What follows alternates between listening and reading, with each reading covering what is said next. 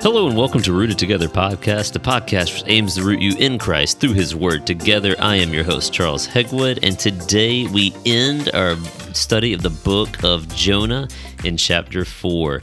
It has been an odd journey through the book of Jonah because Jonah is an interesting book. It's a book that most people don't really know what to actually do with, and that's in part because of what happens in this chapter. Because chapter 4 doesn't really end. I mean, I want you to think about this. Chapter 4 ends with God telling Jonah, the prophet, the man of God, right, as he's supposed to be, and God is telling him, Do you not care about this city with over 20,000 innocent people in it?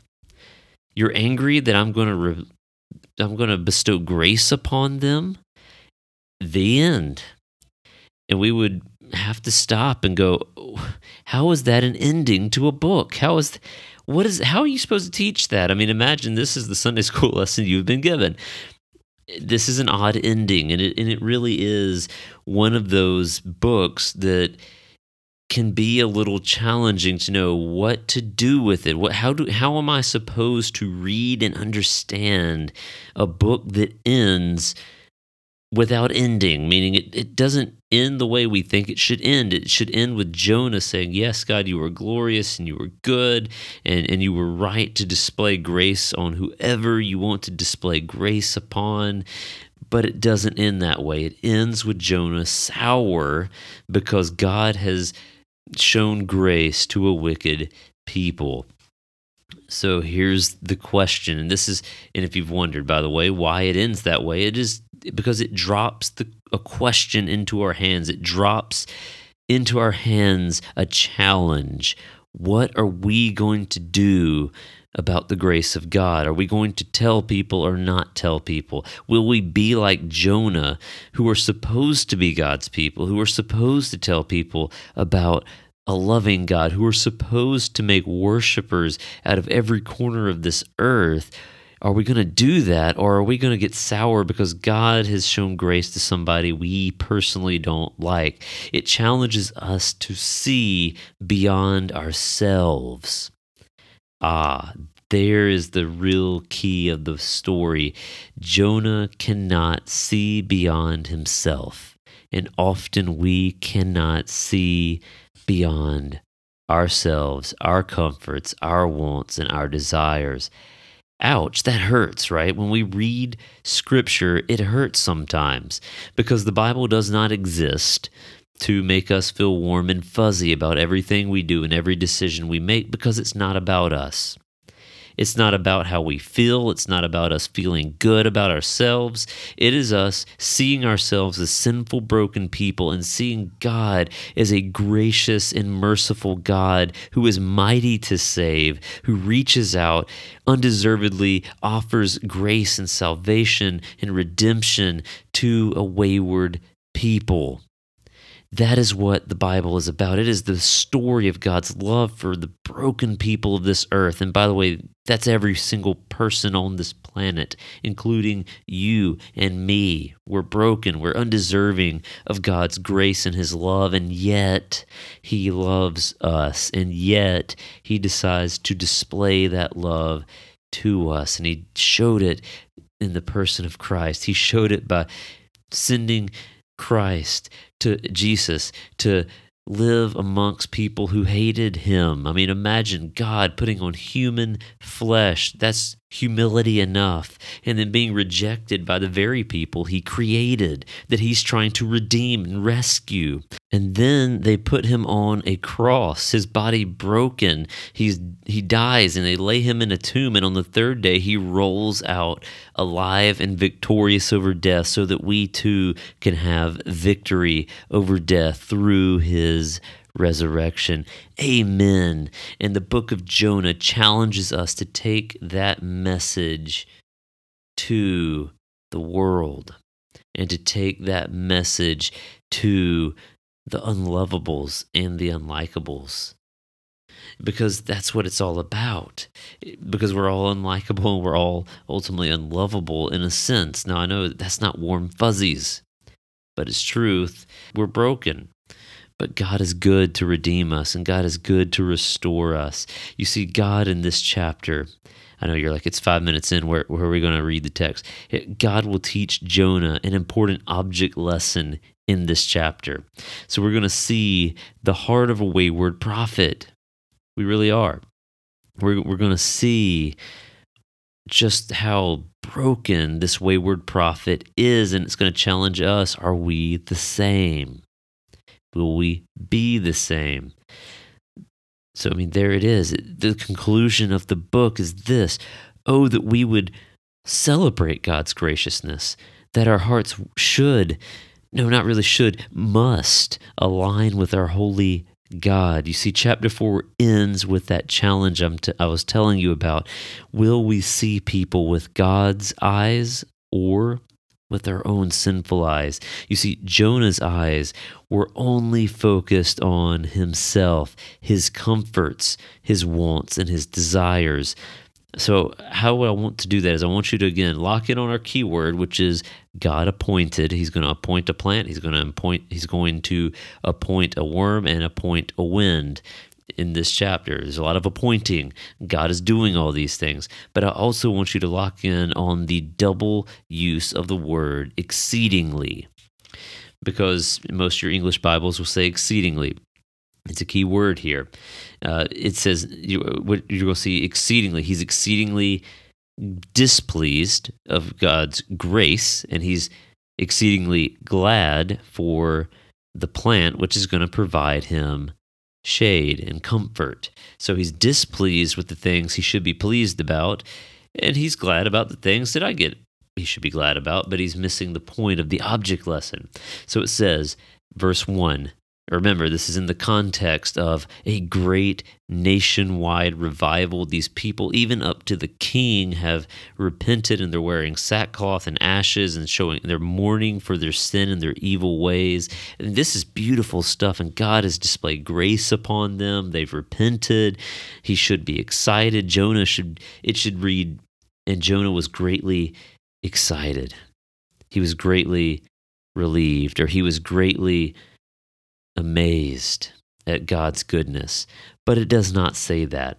It says Jonah was greatly, or it may read exceedingly displeased and became furious. So, again, if your Bible says exceedingly, you're probably reading the ESV, or it might say greatly if you're reading the CSB or any of those words. But again, we want to lock in on exceedingly or greatly. He's greatly displeased. And in fact, it says he's furious. He's very angry at the grace of God. Just try to understand that for a moment. God has been gracious to a wayward people, and he's displeased and angry. The heart of a wayward prophet, it's broken, it's twisted, it's opposite of what it should be. Verse 2 He prayed to the Lord. Now, what is he going to pray? He's displeased and he's angry, and he pr- prays, Please, Lord, isn't this why isn't this what I thought while I was still in my own country? That's why I fled to Tarshish in the first place. Why? Because I knew you would be gracious. I mean, I'm, again, his heart as he's praying. Now, notice he's praying very openly to God. He's not trying to use flowery language or or deceive God because you can't deceive God. But he's very honest, and it reveals his heart. That I mean, he's he's displeased, he's furious, and he's he's telling God, "This is why I ran from you. This is why I've been wayward. This is why I've been such a troublemaker because I knew you were gracious and I did not want that grace to go to those people." And he says some beautiful things about God, but it's ironic that it's in the context of he doesn't like these wonderful things about God. He says in verse 4, he goes, or verse 2 rather i knew that you were a, you are a gracious god and you're a compassionate god and you're slow to anger and abounding in faithful love and the one who relents from sending disaster. Now here's the thing that those should all be wonderful wonderful things and yet we have a wayward prophet who is anything but excited about this. He's angry. Verse 3 and now lord Take my life from me, for it is better for me to die than to live. He's so frustrated. He's so angry. He's so displeased. He's so just not happy that he's like, God, I'd rather die than then deal with this graciousness that you're displaying to these people. Kill me.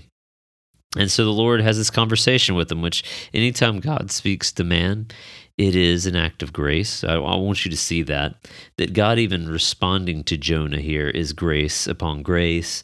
And he says, The Lord asked, Is it right for you to be angry? and Jonah left the city. I guess he, you know, he gets miffed and he does what a toddler would do. And when they're angry, they leave the room. And he left the city and he found a place east of it and he made himself a shelter there and he sat in its shade to see what would happen to the city. He's still holding out hope that God's going to destroy them anyway. Again, brokenness. So he's sitting under his own shelter and God appointed there's that word, a plant, and it grew over Jonah, and it provided great shade for his head and rescue to rescue him from his trouble. I mean, this is again grace. And by the way, trouble there could be translated disaster or even evil, right? His evil, because he's been evil, he's been disastrous, he's been trouble this whole time. And God still shows grace by appointing this big plant. Now, it's an object lesson, but it provides comfort. And watch this Jonah was greatly or exceedingly pleased with the plant. He's displeased exceedingly or greatly with God's graciousness, but he is pleased with the plant. Why? Because it's his comfort. He's comfortable. See, God's grace can sometimes be uncomfortable, especially when it's given to people we don't like. So, there's the object lesson. We don't like those people. Oh, I don't want them to have grace. It's uncomfortable, but yet we want our own comfort and we're pleased with our own comforts, but we're displeased sometimes when God provides grace to people we don't like. And that is more about our hearts than it is anybody else's. Verse 7 When the dawn came the next day, God appointed, there's that word again, a worm that attacked the plant and it withered. So in a day it grew up, and in a day it died. As the rise, as the sun was rising, God also appoints a scorching east wind, so a very hot wind, and the sun beat down on Jonah's head so so much so that he almost fainted. I mean, this is hot. This is rough for Jonah, and he wanted to die yet again. Now he wants to die because he's uncomfortable. Again, he goes, It's better for me to die than to live. That's a phrase he's used more than a few times in this book. And then God asked Jonah, here's the object lesson Is it right for you to be angry about the plant? Now, notice he's asked this before in verse 4 of chapter 4. He said, Is it right for you to be angry that I've been gracious? And Jonah doesn't answer, he leaves. And now God asks, Is it right for you to be angry about the plant? And he says, Yes, it is. It is right for me to be angry. I'm angry enough to die. He's like, I'm serious about being angry. He's, he's very serious about his anger. And so God says, uh, and the Lord said, You cared about the plant which you, you did not labor over, and did not grow. It appeared in a night, and perished in a night. But may I not care about the great city of Nineveh, which is, by the way, far more important than your plant, Jonah, which is more than a hundred and twenty thousand people who cannot distinguish between their right and their left? That is the, innocent saying, innocent people, very innocent people, as well as many animals. Should I not care, Jonah, about those things more so than you care about a plant that I appointed. You did nothing for. It appeared in a night, it disappeared in a night. And you're going to tell me that I shouldn't care more for those innocent people who can't tell their right from the left. These, these would be people like children, like little young children. And he's saying, Should I not care about them, Jonah? And Jonah essentially says, no. And that's where the book ends. It ends actually with God making that challenge to Jonah, and Jonah does not get to answer in his book because what it does is it takes that challenge and lays it in our own hands.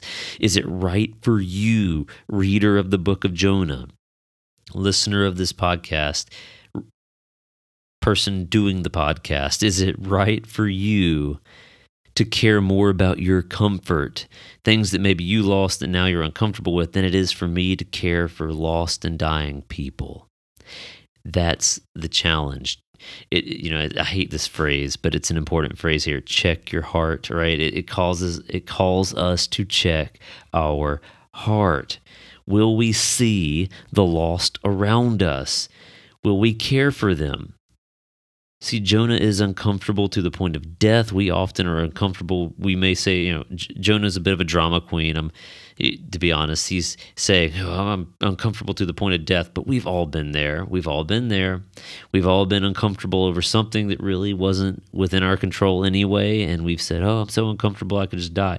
Maybe we didn't use those words, but we were very dramatic in our language and in our prayers. And, and, and I also would say it's, it's good to be honest with God in prayer. I'm not saying that that's something we shouldn't do. But you know, sometimes we can be we, we can we can be drama drama, right? We can have drama.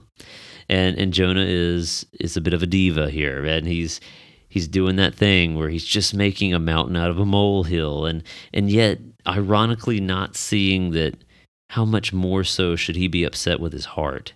And see, here's the thing, and this is again the challenge. Jonah's uncomfortable to the point of death. We've been there. We've been uncomfortable. We've been angry because we're uncomfortable. But do we and are we uncomfortable with how we are not reaching and not engaging the people around us for Jesus? That's the challenge, the book of Jonah. That's why it ends the way it does, so that it drops this in our hands. So, should we care for people as God cares deeply for people? The answer, of course, is yes. Are we, is the question you must ask yourself, and I must ask myself. This book challenges us to seek God over comfort, to seek God's grace over comfort, to extend God's grace through sharing of the gospel over our comfort. I'm stepping on my own toes here, and they hurt because there's the key, right? It, will we share the gospel even if it makes us uncomfortable, even if it calls us far from home or it calls us away from a comfortable job or house or life or area of the world and calls us to go calls us to go somewhere that maybe we don't want to go to people we don't want to talk to? Will we love God more than our comfort? Will we love the lost more than our comfort? It's a challenge to love with God's heart? Will you love with God's heart? Jonah, the book, drops these questions right into our hands and asks the question What will you do with it? Thank you for joining me in Rooted Together podcast. I look forward to joining you in the book of Luke next time. I'll see you there.